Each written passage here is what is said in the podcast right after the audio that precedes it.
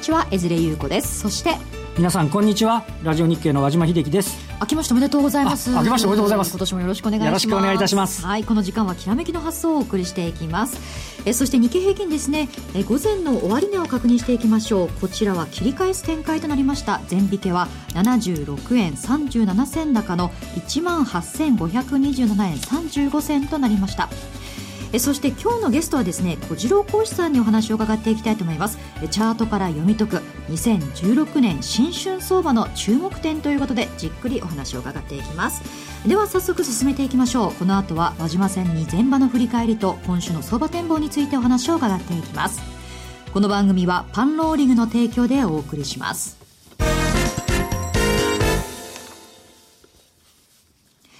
では、前場のマーケットを確認していきましょう。前引けですが、先ほどもお伝えしました通り、76円37銭高い、18,527円35銭で、前場の取引を終えました。え今日ですね、安いところでは、10時15分に18,327円52銭をつけましたが、その後切り返し、高いところでは同じく10時台ですね、51分に18,543円26銭をつけました。これ、切り返した要因というのは、やはり上海でしょうか？そうですね、あのまあ、なんといっても昨日あのいろんな、まあ、材料で下げたわけですけれども、はい、あの10時半からあの上海市場が取引をスタートするわけです、日本時間ですね。で、えっと、昨日の東京市場、まあ、582円安と、まあ、大の大発会としては、2008年、えー、リーマンショックの年に616円安ってあったんですが、それ以来の下げだったんですね。で、あの、まあ、今の上海とか、あとは、えー、サウジとイランの外交断絶の問題とか、はい、あとはアメリカのそもそもが景況感が良くないぞって話で、昨日は、あの、波乱の発会にね幕開けとなってしまいましたよね。だったんですよね。で、まあ、その一つの大きな要因で持ち越しちゃってるのが、あの、その中国の問題、ことなんですけども、中国今年から、えー、サーキットブレーカー制度を導入するということになりまして、はい、導入初日に、いきなり発動。いきなり発動ということになりまして、で、これはあの、えっと、5%下げたときに、えー、一旦15分間止めます。で、再度動かして7%下げたら、もう一日中止めますと。で、まさにその、昨日、あの、上海は、この7%下げて、そのまま止めますって言った状況で終わっちゃってたわけでありまして、はい、で、要は、えー、その続き今日もやんのみたいな話に、ちょっとね、警戒をしたんですけども、あの、寄り付いてみたら、まあ、若干こう、あの、最初、プレオープンで3%ぐらい下げてたんですけど、そこから寄り付いてみたら、はい、えー、結構落ち着いてきている。ということでありまして、えー、先ほど伊勢さんあったように、10時15分が今日の日経平均の安値ですからね、はい、そこまですごい警戒して、どうだどうだっつって、あの、始まってみたら、あ、意外に大丈夫じゃんっていう形で、えー、今日午前の、えー、取引が終えたということでありまして、まあ、昨日の580円下げたからすると、もう戻りはね、どうかという感じはありますけれども、はい、まあ、一息はついたかなっていう感じでしょうかね。はい。今日、まあ、前引けの時点ですが、値上がり銘柄数全体の60%、一方の値下がりは32.4%となっています。規模別で見てみますと、どちらかというと、中小型株が買われる展開なんでしょうか？そうですね。あの、昨日も、あの、こう、大幅安になって、あの、なんか見るべきところがないかっていうと、そうでもなくて、あの、いわゆるフィンテック、はい、金融と IT の融合関連みたいな、あ部分っていうのが結構買われていて。今年のテーマになりそうですね。そうですね。で、あの、そうした動きっていうのが今日についても、まあ、昨日ほどじゃないですけどね、あの、それなりに、えー、まあ、出てきたということでありまして、まあ、あの、その中古型、昨日はね、あの、途中までマザーズがすごい勢いで上がってたんですけどね、結果的にはだいぶ押し戻されてはいたんですけども、うん、えー、一部の大型株が動きにくい状況の中で、えー、中小型、えー、特に新興市場の、えー、今年テーマになりそうな銘柄群を物色するという動き、それは今日も引き続き出てるかなという、そういう動きでありますね。はい。一方、為替は今日はどういった動きになってあの、まさに、あの、これも全くですね、あの、あの、えっ、ー、と、為替市場的に言うと、昨日その、えー、リスク回避の円高がマーケットで進んで119円、えー、失礼しました、120円割れっていうのがドル円であって、はい、それを警戒してたんですけど、で、これあの、東京時間が引けた直後から、今度118円台にしたんですよね。はい、で、おいおいっていうような話で、あの、ぐるっと海外回ってきたら119円台には、えー、っていうのは昨日の東京のえ株式市場の終値近辺ぐらいには戻してきたと。で、まあ、ただこれも今日の寄り付きから、あの、10時半にになるまでは、若干こう円高の方にリスク回避で円買うみたいな動きになってたんですけど、これもあの、えー、上海が落ち着いた寄り付きになってからは、あそこからどうですかね、一番安いところが119円の10ぐらいだったと思いますけども、119円の60ぐらいまでは、あ少しこう、円安方向に修正された。まあ、これも、えー、一つ、あの、株式市場の下支え要因にはなったというところではないでしょうかね。はい。まあ、今年始まってまだ2日目なんですよね。昨日があまりにも荒れたので、もうすでにね、ちょっと疲弊気味な感じもしますが、はい、どうでしょう、今週の見通しというのは？そうですね。あの、ちなみにあの、日本経済新聞なんかの指揮者の予想で、1万8000円が下だっていう話だったんですけど、はい、なんかもう下行っちゃうじゃないかみたいな話に なっちゃいますけど、はい、あの、見通しとすると、あの、今週重要なのは、週末に雇用統計があるんです、アメリカのね。で、オプションの S q っていうのも、もう今週2週目なんで、出てきます。で、やはり、あの、火曜とか水曜ちょっと荒れやすいのと、為替がこんだけ触れてるんで、えー、あの、雇用統計の結果が、あの、まあ、あの、おそらく、あの、悪くはないって話なんでしょうけど、うん、何らかのきっかけでさらに円高が進んじゃうリスクになるのかどうか、はい、という点でも、今週末の雇用統計、まず年初としては一番、えー、注目される材料にはなるんじゃないかというふうに思いますね。はい。まあ、そして世界情勢で言いますと、中東問題ですよね。これはやはりあの、えっ、ー、と、サウジ、イランだけじゃなくて、周辺国にも、バーレーンも動いて、ね、バーレーンもなって動いてきてるんで、はいえー、ね、今までも、あの、IS、イスラミックステートの問題がちょっとあったのに、うん、ちょっと重しが加わるような形になってます。はい、まあ、ただ、あの、昨日の寄り付き、東京時間の寄り付きに、このニュースが出てきて、一瞬原油先までガーンと上がったんですよね。はい、でも、なんか、一周してみたら、それより供給が大きい方が今のところ勝ってるみたいな形で、あの、軟化して戻ってきてるということもありまして、あの、地政学リスク非常に高まっていることは、あの、ポイントということはあるんですけども、あともう一点、これが原油価格にね、及ぼす影響っていうのもちょっと見ていきたいかなというふうには思いますね。はいうん、これどういうふうに原油に影響するものなんでしょう、ね、あの、もうちょっと深刻化すると、やっぱりその、あの、産油国同士の争いになってきて、少し需給が逆に引き締まっちゃうようなことなのか、ないしは、あの、もしかしたら調達するためにもっと、増産しちゃう可能性も、そうなんですよ、ね、だから片方にどっちかっていうことは言いにくい部分もあるので、まあ含めてね、ちょっと見ておく必要あるんじゃないかなと思いますね。はい、注意深く見ていく必要があるわけですよね。わ、はい、かりました。では、ここで、えー、お知らせを挟みます。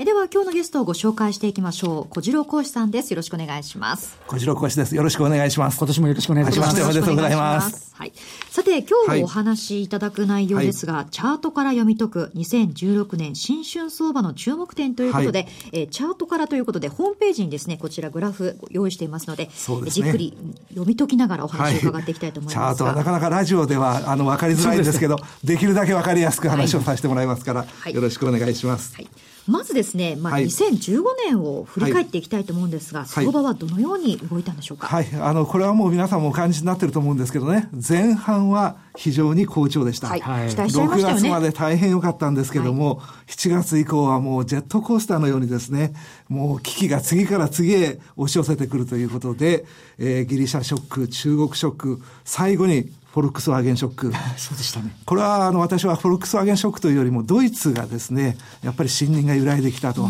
えー、ユーロの中でドイツっていうのはやっぱりリーダーの国なんですけど、そ、ね,、のリーダーの国がですね、えー、なんかおかしいことやってる国じゃないの？ということで、これは私は難民問題の解決に対して大変悪影響がですね、及ぼす事態だということに思っております。それが7、9月で終わったんですけども、まあ頭に置いていただきたいことは、どれも解決しておらないと。解決しておらないまま現在に至っておると。で、10月から11月にかけては上がってきました、株式相場。世界的に上がってきました。これはまあ下げの戻しがあったところに、えー、ECB のドラギさんが大変、えー、金融緩和をするというようなですね、まあ期待感からあ10月、11月と株が上がったところが、12月が去年は大変な12月で、本来もうトレードの世界ではですね、はい、12月っていうのはもうお休みなんですよ。はい、もう感謝祭が終わったらクリスマス休暇っていうのがトレードの世界なんですけど、12月の末まで去年はトレードをみんながしたという月年だったんですけども、12月3日に、えー、ECB のドラギさんが、まあ、大変、えー、期待を裏切ったということで、えー、逆に大きく下がりました。で、下がってたものを年末のそのアメリカの金利の引き上げがね、はい、なんとかかろうじて、えー、まあ影響が少なくできてよかったね、ということで、買いムードになったところを、最後の最後に黒田さんがね、なんであんな余計なことしちゃったの？あれさえなければなんかね、えー、アメリカの金利の引き上げが無事終わった、ね、えー、これから先は買いだというムードになるところが、もう逆に下げ相場になって終わってしまったという一年でした。はい。まあそういったような中で、えー、1年間を振り返ってみまして、日経225、日経平均で言いますと、まあ、微増って言いますかね、若干上がった年だと。はい、いろいろあったけど、1年を通してみると、まあ、かろうじて陽線で終わったということなんですけども、これ、年足という1年間の足で言いますと、ニューヨークダウは陰線に切り替わっておりまして、ね、えー、これが、えー、リーマンショック以来の陰線、えー、ということですから、今までの安定、世界の株高っていうような状態から、ちょっと流れが、変わってきたってことは頭に置いていただかなきゃいけないと思うんです。はい、で、今のが、まあ、株の話ですけど、為替の話をしますとですね、為替はもう上がって下がって上がって下がってっていうことで、結局、1年を振り返ってみますと、年始め119円82銭でスタートしたものが、えー、12月31日、120円飛び21銭で終わりまして、まあ、あまり変わってないんですね。まあ、横ばい。1年間なんだかんだ言ったけども、横ばい。倍っていう状態が1年間だった。まあ、それでも、陽線で1年間は終わったんですけども、実は注目していただきたいのはですね、えー、ドル円以外のクロス円、いろいろありますね。ユーロ円だとか、あなんとか円っていうのはね。はい、それはほとんどが円高なんです。はい、ですから今まで流れとしては円安、円安っていう流れがありましたけども、その円安の流れも実は去年1年間の中で少し変わりが出てきているということを頭に置いていただきたい。で、株と為替は今言ったように、1年を通してみますと、横ばいだとか、細かい動きだったわけですけど、一番大きく動いたのはコモディティ。そうですね。今、世界の経済を私は、あ引っ張ってると言いますかね、一番影響を与えているのはコモディティってことで、原油が大きく下がってきてるってことは皆さんもご存知だと思いますけど、原油だけじゃないんです。すべてのコモディティが下がってきておりまして、えー、例えば金で言いますと、もう年末の最後まで下がりまして、1月4日も売られましたですね。えー、拍車をかけて下がっているっていうのが現在の状況です。そこら辺にやっぱり注目をしていただきたいなというふうに思っております。はいえそしてこれ、為替にですね、え与えたなんか一番のニュースというのはどういった去年のね、はい、去年の一番大きなニュースは何なんだろうというね、えー、ことをチャート分析ではよくやるんですよ。で、どういうふうにして一番のニュースをやるかという、まあ、あ分かりやすいでは、一日のローソク足が一番長い。ね、髭も含めて、一番長いのは一年の中でどこだろうって言ったら、それが一番インパクトの大きいニュースなんですね。その一番大きいインパクトのあるニュースが分かると、そのニュースがもう終わってしまったのか、まだ残ってるのかってことを次に分析するんですよ。はいドル円で見ていただくともうこれ明確なんですが8月24日、はい、これはもう中国ショックですね中国の元の問題から、えー、中国の株が下がったということでですね、えー、売られたこれはもう世界同時株安っていうところまでなりましたけども、えー、非常に大きく動いた、ね、これはもうよくわかるんですけどユーロドル。ね。まあ、為替の世界で代表的な通貨ペア何かって言ったら、もう圧倒的にユーロドルなわけですよ。で、ユーロドルで去年1年一番ね、1日で動いたのはいつですか ?8 月24日っていうふうにね、思いがちなんですけど、はい、8月24日よりも12月3日の方が動いてると。で、12月3日っていうのは、ドラギさんが、まあ、ECB がね、えー、金融緩和をするっていったものが大した金融緩和じゃなくて、うん、なんだこれやというね、こんなんじゃダメだよっていうものがあったんですけど。散々期待させてましたからね。ねその期待外れっていう動きが、はい去年1年間のユーロドルの動きの中で、最大の一日の中の動きだったということを考えると、まあ去年株価は10月、11月高かったわけですけど、それはほとんどがこの金融緩和期待ね、えそれが剥げてしまったということは、今、むしろ売られるムードで年を越してしまったと。売られるムードで年を越してしまったんだということをやっぱり頭に置いておいていただかなきゃいけないと。はい、2015年を振り返っていただきましたが、はい、では今年2016年こちら一目均衡表で見るとどうなんでしょうか？注目チャートをお話したいと思うんですけどね、えー、ドル円にしても日経平均、まあ、日経225先物で見てますけども、えーえー、週足の一目均衡表チャートを出してもらいたいんです。週足の一目均衡表チャートを出してもらうと、まずドル円の方からね、お話ししますけど、アベノミクスがスタートして以来、今年、去年の12月になるまで、ずっと雲の上で推移してた。まあ当たり前ですけど、上昇相場っていうのは雲の上で推移して、下降相場っていうのは雲の下で推移するっていうのは、まあ一目金庫表なんですね。ただの一度も雲の中に入らなかったっていうのが、去年の12月の半ばまで。ねえー、1年、ちょうど今から言うと一昨年になりますかね、一昨年の10月に雲に突入しそうなところを、黒田さんの第二次のバズル化で救われました。で、去年のね、えー、もう後半はもうずっと雲に入りそうな状態だったんですけど、雲の上限をギリギリ沿ってですね、10月から11月、12月とこう推移してきたわけですけど、12月の中旬からついに雲に入ってしまいました。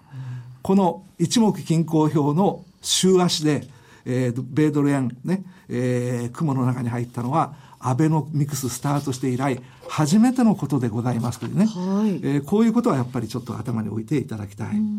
で、これを日経、えー、平均で見ます。日経平均で見ますと、まあ似たような動きになるんですけど。次は米ドルではなく日経225なんですね。ですね。はい、日経225です。はい、日経225の動きで見ていただきますと、やはり雲の上をずっとアベノミクスがスタートしてから推移してたのが、一昨年の10月にやっぱり一回雲の中に突入しましてね。ただこれ雲の加減で跳ね返されてる。うん、これもやっぱりね、黒田日銀のおかげですけども、それが今年になりまして、えー、ごめんなさい、去年になりまして、後半はずっと雲の上限で推移してたところから、えー、雲の加減に一回入りましてですね、えー、その加減のところから持ち直したんですけども、最後に雲に突入して終わっております。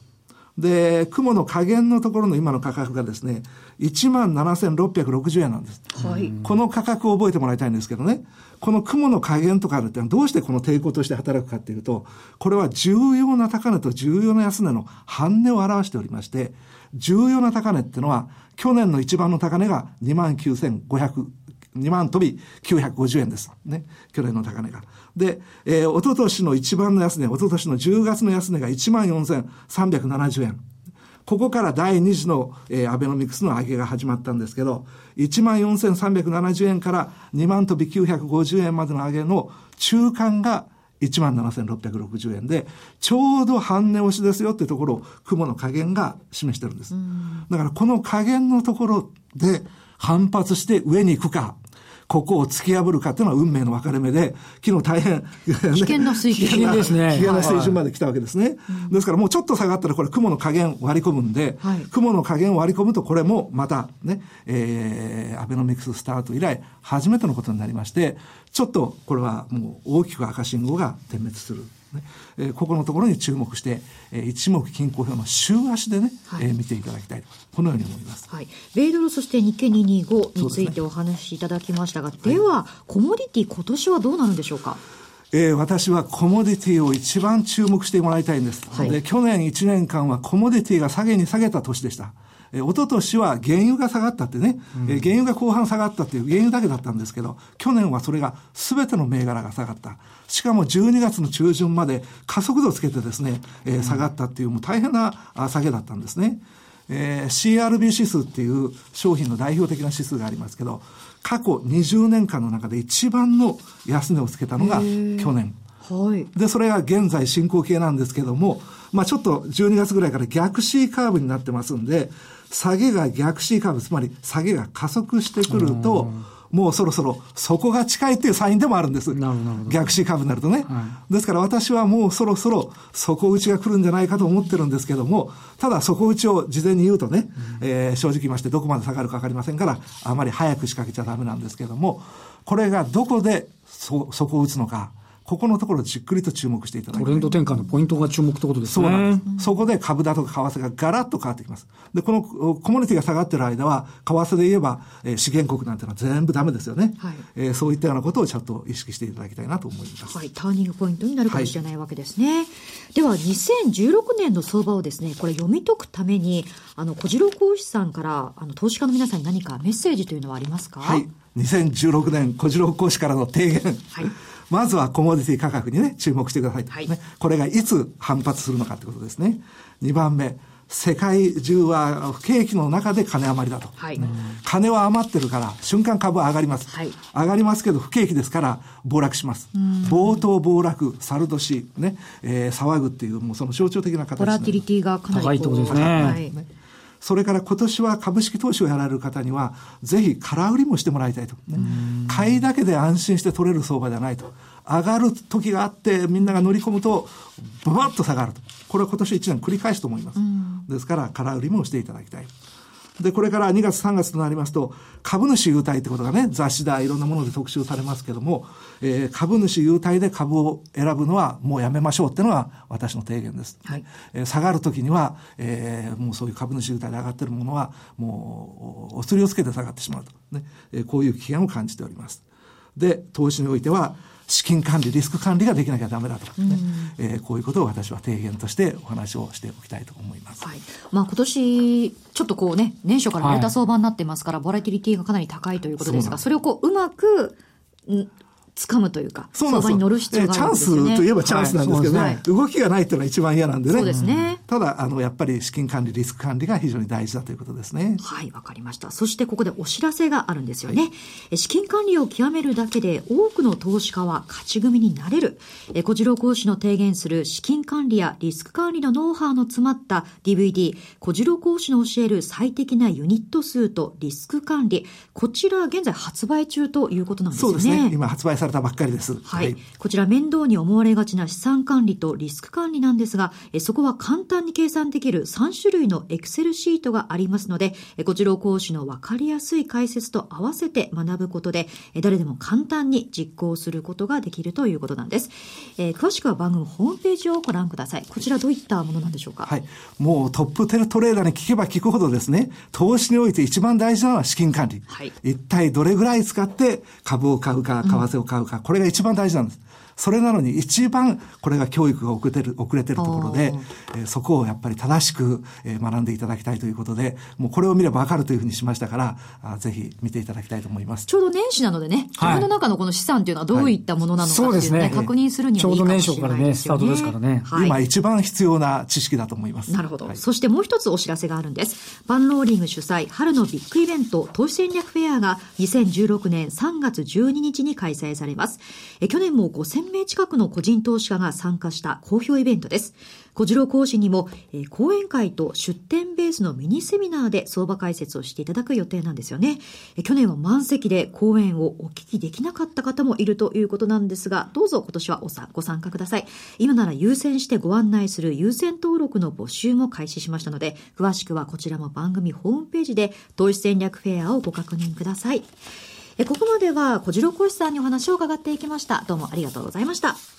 りがとうございました。ありがとうございました。えさて番組もそろそろお別れの時間となってきました。さて。そうですね。あの、まあ、今日の5番は、あの、昨日下げちゃった分のね、どれだけキャッチアップできるのか。はい。ないしは、またね、ちょっと5番になってね、上海が荒れ模様になるとかって、まだちょっと落ち着いてないんで、落ち着くかどうかっていうのは一つ大きなポイント。まあ、これはもしかしたら今週1週間ね、含めて、えー、そうなのかもしれませんけど、この、あの、落ち着きどころっていうのがポイントになりそうですね。はい。全引けですが、76円37銭高い、18,527円35銭となりましたが、まあ、5番ですね。まあ、そうですね。まあ、多くを望まず、またね、なんかちょっとボラティリティね、その今年は高いということですが、はい、本当一日、昨日見てもね、すごかったので、でねまあ、下げに転じず、このままちょっと上値追いとなるかどうかというところでしょうかね。はい。はい、えそして為替ですが、こちらはまあ119円台の動きとなるかということ。そうですね、こちらの方もこの119円台で落ち着くかどうか、まあ、120円台まで戻れればいいんですけどねっていうところでしょうかね。はい、わかりました。えさてですね来週も素敵なゲストをお招きしてじっくりとお話を伺っていきたいと思います。お楽しみに。ここまでは和島さんにお話を伺いました。ありがとうございました。ありがとうございました。えこの番組はパンローリングの提供でお送りしました